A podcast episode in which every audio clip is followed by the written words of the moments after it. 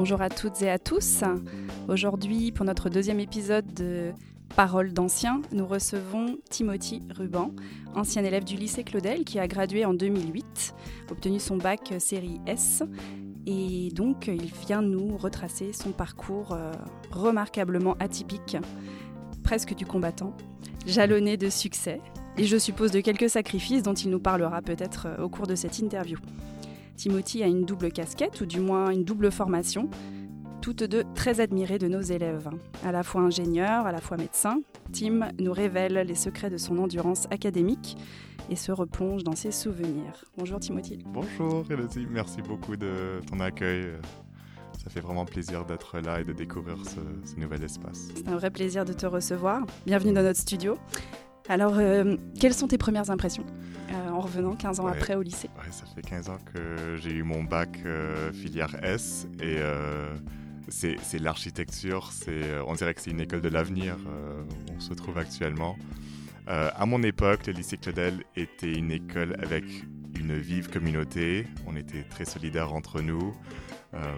On avait bénéficié d'une excellente formation reconnue à travers le monde avec ce bac français. Mais c'est vrai qu'au niveau architecture, c'était un empilement de couloirs qui était assez simple, assez rustique et on en était fiers. Mais c'est vrai que jamais j'aurais imaginé une telle évolution avec des espaces aussi évolués. Ça fait très plaisir de découvrir cet espace et j'ai hâte de faire une petite visite guidée après le web radio, ce serait chouette. C'est avec plaisir que nos élèves te guideront à travers les couloirs. Donc dis-moi, est-ce que tu gardes contact avec ta promo? Donc en 2018, c'était les 10 ans de notre bac. Mon frère jumeau Andrew et moi, on avait invité toute la promo chez mes parents pour célébrer un peu cette décennie passée. Et ça nous a fait énormément plaisir de retrouver les vieux amis qui avaient évolué dans leur sens, qui avaient commencé des familles. Le nombre d'enfants qui se sont pointés au rendez-vous, ça m'a fait très plaisir aussi. Pour les 20 ans, on s'est promis qu'on allait faire un grand événement avec les camarades de classe. D'accord. Pour tous ceux qui nous écoutent, on a créé un groupe sur LinkedIn qui s'intitule Alumni. Donc voilà, pour tous ceux qui souhaitent se joindre à nous et retrouver les élèves de leur promo, c'est certainement la meilleure façon de le faire. Alors, est-ce que tu peux rapidement te présenter et nous dire ce que tu fais dans la vie ? Oui, bien sûr. Donc aujourd'hui, je suis médecin urgentiste en France. Je suis diplômé en France. Je travaille dans l'hôpital universitaire de Besançon. Je suis soit dans les camions, les interventions préhospitalières sont souvent médicalisées, donc c'est contrairement au Canada où c'est des paramédics qui vont assurer les interventions. Souvent, donc moi je suis dans un camion ou dans un hélicoptère pour aller chercher les patients très malades ou instables de la région. Deuxièmement, c'est souvent des médecins qui sont au téléphone pour les appels du centre 15, ou ici on dit le 911. Donc je fais un tiers de mes journées au téléphone. Et le troisième tiers de mon travail, c'est travailler bien sûr dans les urgences au sein de l'hôpital. Et ça, c'est une énorme partie de notre métier où on accueille les patients qui consultent aux urgences. On essaie d'orienter le patient. Est-ce qu'il peut rentrer à la maison? Est-ce qu'il doit être hospitalisé? Est-ce qu'il faut aller au bloc opératoire en toute urgence? Est-ce qu'il faut aller en réanimation? D'accord. Beaucoup de vigilance et de responsabilité. Beaucoup de responsabilité, un peu de stress. Et soit on aime ça, soit on n'aime pas ça. Donc, on choisit toujours sa spécialité en médecine selon sa capacité à gérer ce genre de stress. Je pensais pas en commençant les études de médecine que ça allait être une spécialité qui allait autant me plaire. Mais aujourd'hui, je suis très, très fan et je ne me verrai pas faire autre chose que la médecine d'urgence. Mais moi, j'ai une question aussi à te poser, puisque si je ne me trompe pas, tu es Canadien. Oui. Alors, en tant que Canadien, quels ont été les éléments qui t'ont poussé à vouloir aller étudier en France? Et est-ce que, en tant que Canadien, tout a été facilité pour toi pour que tu puisses aller étudier en France? Je ne sais pas si les règles ont changé ou pas, mais je sais qu'à partir du moment où on a un bac français, à mon époque, j'avais la possibilité de postuler avec le site Postbac. Est-ce que tu as eu besoin de permis d'études? Est-ce que tu as besoin de faire des procédures d'immigration? Oui, moi j'ai demandé un visa étudiant qui au bout d'un an a été transformé en titre de séjour étudiant. Donc tous les 3 ans, je renouvelle un titre de séjour. Mais la dernière fois que j'ai été renouveler mon titre de séjour, le monsieur au bureau m'a dit « Ça fait combien de fois que vous renouvelez votre titre de séjour ?» J'ai dit « Ah, ça doit être la 4e fois. » Il me dit « Ben, monsieur, il est temps de demander la citoyenneté française. » Et du coup, maintenant, je suis en cours de demande pour le passeport français. Mais c'est sûr que intégrer un programme de médecine au Canada est extrêmement difficile, mais ce n'est pas impossible. Ce qu'il faut savoir, c'est que pour intégrer un programme de médecine au Canada, il faut avoir une excellente moyenne et des résultats scolaires presque impeccables pendant le premier diplôme post-lycée. Donc pendant son premier bac, il faut avoir proche de 4,0 de GPA. Est-ce que tu as des camarades de promo qui sont passés directement en médecine après le bac ? Le bac français. Il me semble qu'au Québec, c'est une possibilité, mais normalement, les seuls que je connais, ils avaient fait un cégep et non pas un bac français. Il n'y avait pas Laurent Lé ? Laurent Lé, c'était la promo au-dessus de moi. Mais lui, il me semble qu'il avait intégré médecine assez rapidement. Oui, oui. Je ne sais pas s'il avait fait une année universitaire ou pas. Non, médecine directe. Ouais, mais... C'est un des rares élèves du lycée Claudel qui a pu intégrer médecine directement en sortant du lycée. Il y en a donc très peu. Je ne suis pas au clair sur ce parcours, mais typiquement, pour les élèves qui sont ontariens, il faut faire un bac plus 4, puis on peut demander d'intégrer un programme de médecine au Canada. L'avantage en France... c'est qu'on peut y aller directement après le bac. Donc, si on sent qu'on a déjà la vocation de devenir médecin et qu'on ne voit pas l'intérêt de faire un autre diplôme, pourquoi pas tenter la médecine en France ? OK. Donc, pour information, ça fait plusieurs années que chaque année, nous avons des élèves du lycée qui intègrent directement les doctorats de premier cycle en médecine, à Sherbrooke notamment. Okay. Donc, chaque année, c'est chouette. En moyenne, 3. Qui intègre directement les doctorats de premier cycle. Ah ben, chouette. Comment s'est passé pour toi ton cheminement en orientation après le bac ? Est-ce que c'était plutôt une trajectoire rectiligne, sinueuse, chaotique ? Tu peux nous en dire un peu plus ? Je savais que je voulais faire un premier diplôme qui n'avait rien à voir avec la médecine. Malheureusement, la médecine, c'est un peu un univers à part entière. Une fois qu'on y plonge, on se noie. On parle que de ça, les amis parlent que de ça, tous nos amis font de la médecine... c'est très particulier, c'est peut-être en lien avec le niveau de difficulté du programme. On a besoin de ça pour se sentir moins seul, pour sentir qu'on peut y arriver, c'est de s'entourer vraiment de médecins. En tout cas, dans mon cas, tous mes amis me disaient à peu près la même chose. « Ah, tu parles toujours de médecine, hein, franchement. » Et je pense que ça m'a fait un bien énorme de faire autre chose pendant 4 ans. Donc de mes 18 ans jusqu'à mes 22 ans, j'ai intégré un programme d'ingénierie mécanique à McGill. Les ingénieurs et les médecins, ils ont quelque chose de très particulier qui les sépare. Les ingénieurs, ils adorent les choses. Les médecins, fondamentalement, bien qu'ils soient des scientifiques, ils aiment les personnes. Pendant 4 ans à Montréal, j'ai fait beaucoup de physique, de mathématiques, d'usinage, de recherche en ingénierie. Un ingénieur, on peut lui poser une question, lui donner un nombre de paramètres, éventuellement une équation, et il va trouver la solution. Et c'est ça son délire, son plaisir, c'est de réfléchir et de solutionner des problèmes. En 2012, je suis parti en France, et une fois que j'ai intégré la fac de médecine, j'ai trouvé que la médecine, pour moi, c'était très, très difficile. On demande énormément d'efforts de mémorisation, ce n'était pas forcément mon point fort. Et c'est des heures et des heures et des heures de travail et c'est jamais assez. La première année, c'est le concours de médecine et c'est une année où on demande un taux de sacrifice juste énorme. 100% de notre vie tourne autour de ce concours, jour et nuit. Pour les élèves qui nous écoutent, je recommande fortement de regarder un film qui s'appelle « Première année » et qui illustre très bien ce en quoi consiste le concours de médecine en France. Mais je reste convaincu que ce soit l'ingénierie ou que ce soit la médecine, tout le monde est capable de réussir. Et je tiens à préciser, peu importe la mention qu'on a au bac au lycée Claudel, ça c'est un message que je cherche à faire passer. OK, merci. Ouais. Alors heureusement, le système a légèrement changé, il me semble, ces dernières années pour faciliter le passage en 2e année.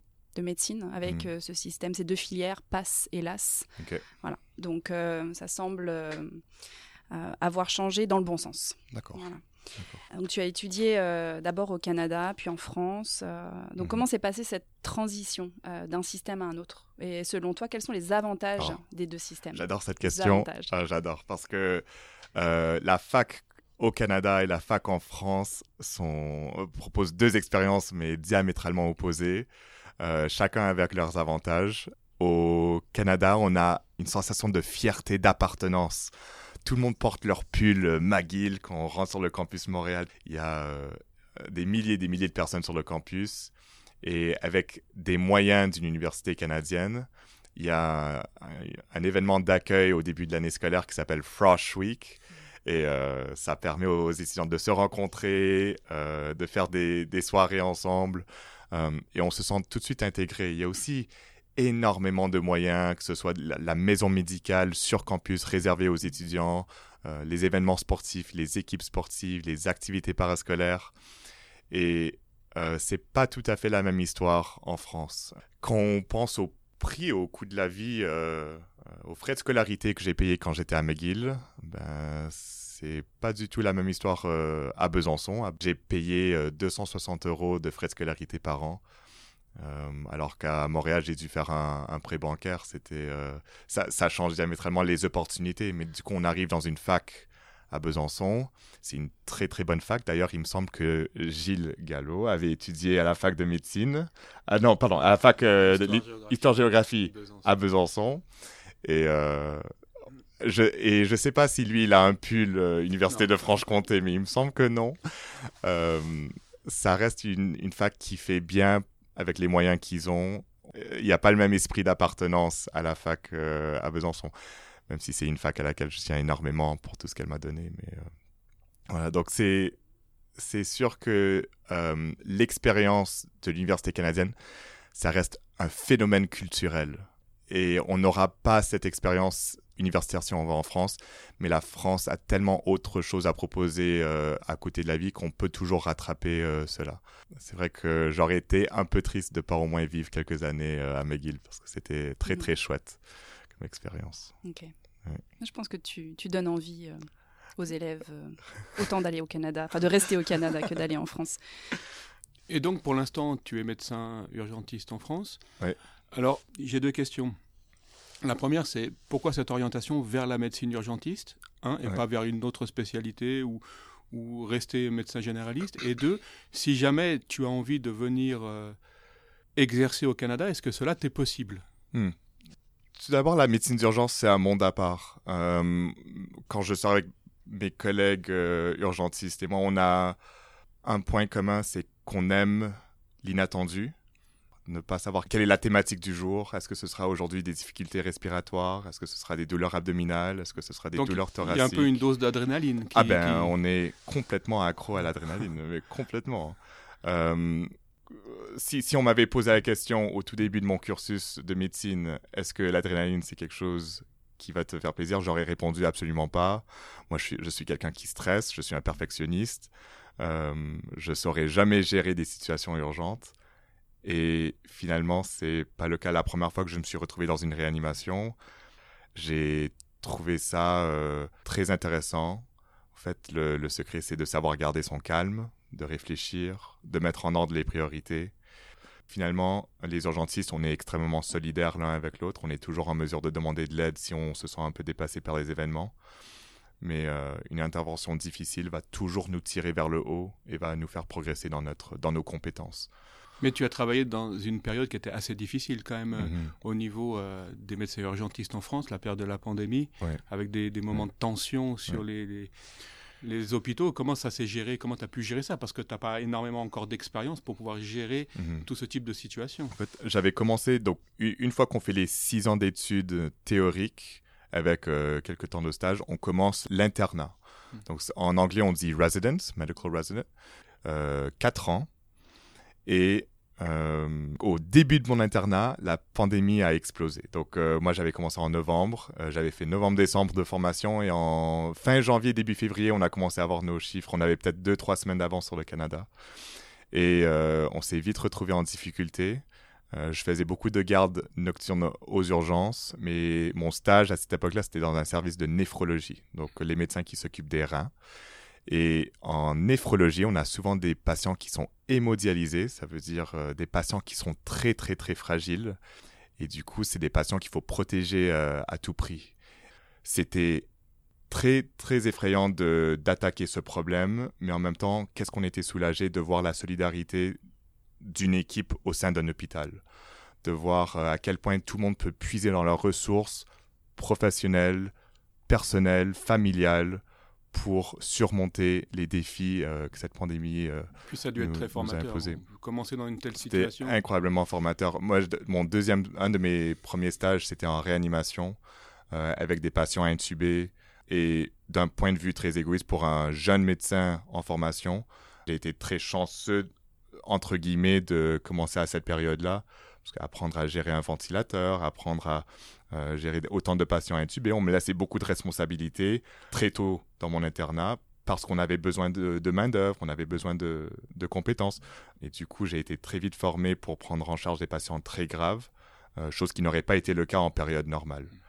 Je peux dire que ma formation a été accélérée, oui, certes, mais c'était une expérience que je n'oublierai jamais, ça c'est sûr. Et donc, par rapport à ma seconde question, qui était si éventuellement tu as la volonté de revenir au Canada, oui, est-ce que ça va pouvoir se faire, se passer, oui, est-ce qu'il y a des complications ou autres Donc, l'équivalence entre deux diplômes de médecine de deux pays différents est toujours une question compliquée. Je sais qu'au Québec, il y a un programme, et j'oublie le nom, j'aurais dû le rechercher avant de venir, mais il y a un programme qui cherche à rapatrier des diplômés à l'international de diplômes de médecine.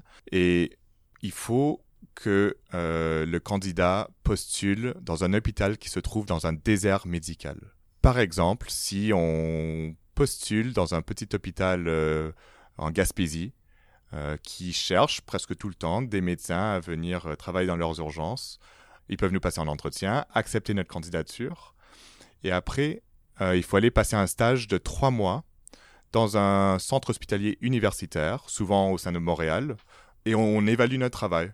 Et on s'assure que le niveau est adéquat pour prendre en charge de manière autonome des patients d'origine canadienne. Je trouve que c'est un excellent système qui peut filtrer de manière adéquate les médecins qui rentrent dans ce système, qui ont été formés à l'international. Et c'est un système qui va sans doute me profiter, parce que moi, je cherche à revenir au Canada pour vivre ma vie ici. Moi, je suis complètement amoureux de la France, mais c'est vrai que ma famille qui se trouve à Ottawa me manque énormément. Mais en théorie et en pratique, du peu que je connaisse, une formation de médecin en France ou une formation de médecin au Canada...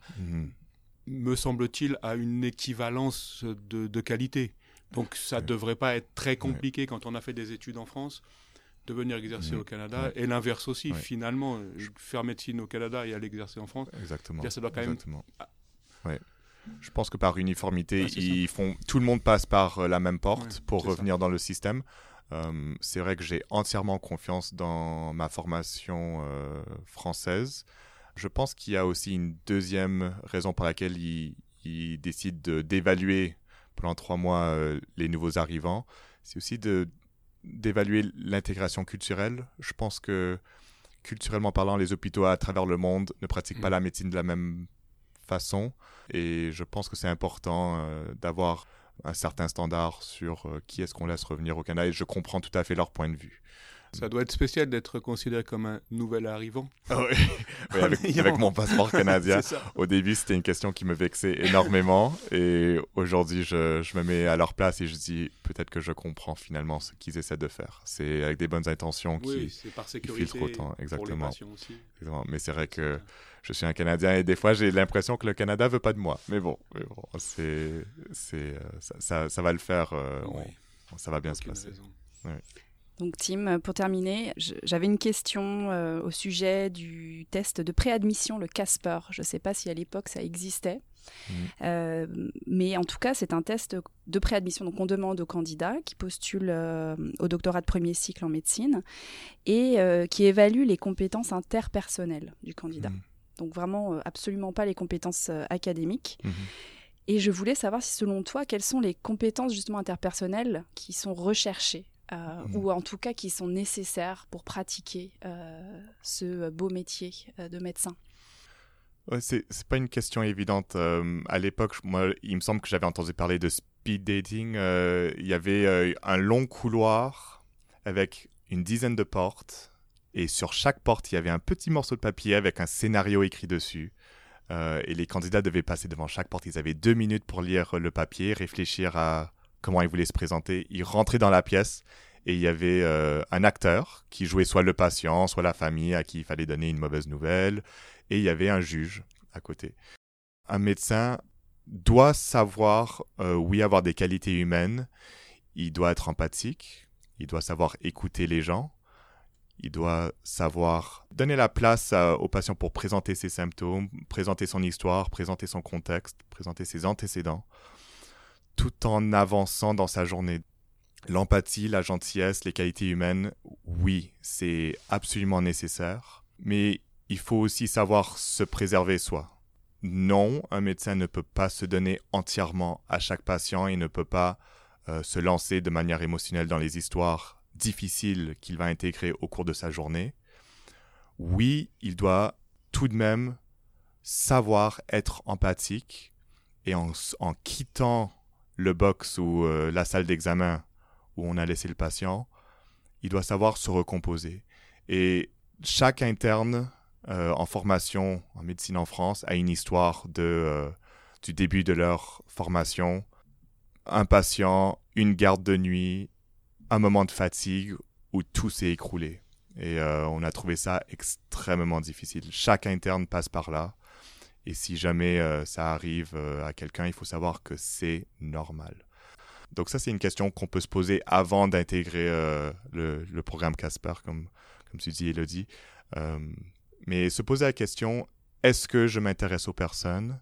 Est-ce que quand quelqu'un me raconte un passage difficile de leur vie, je suis en mesure de leur montrer de l'empathie? Et est-ce que je me vois capable, au long cours, de faire ce genre de pratique sans perdre qui on est, sans que ça impacte notre vie de famille à la maison.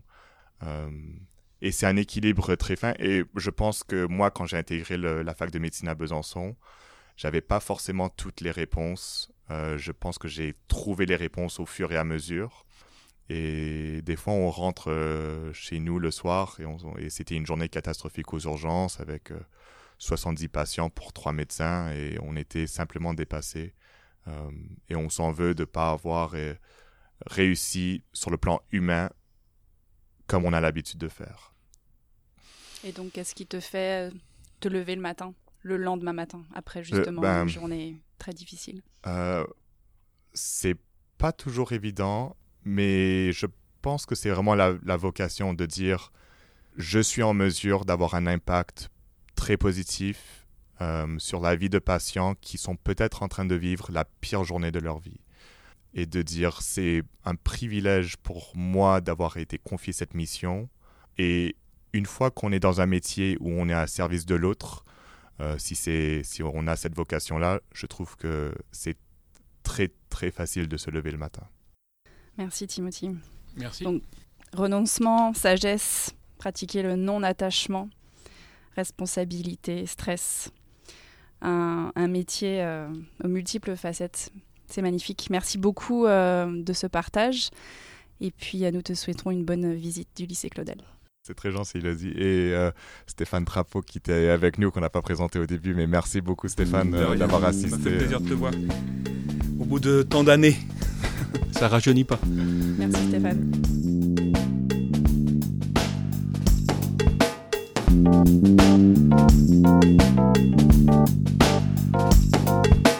Thank you.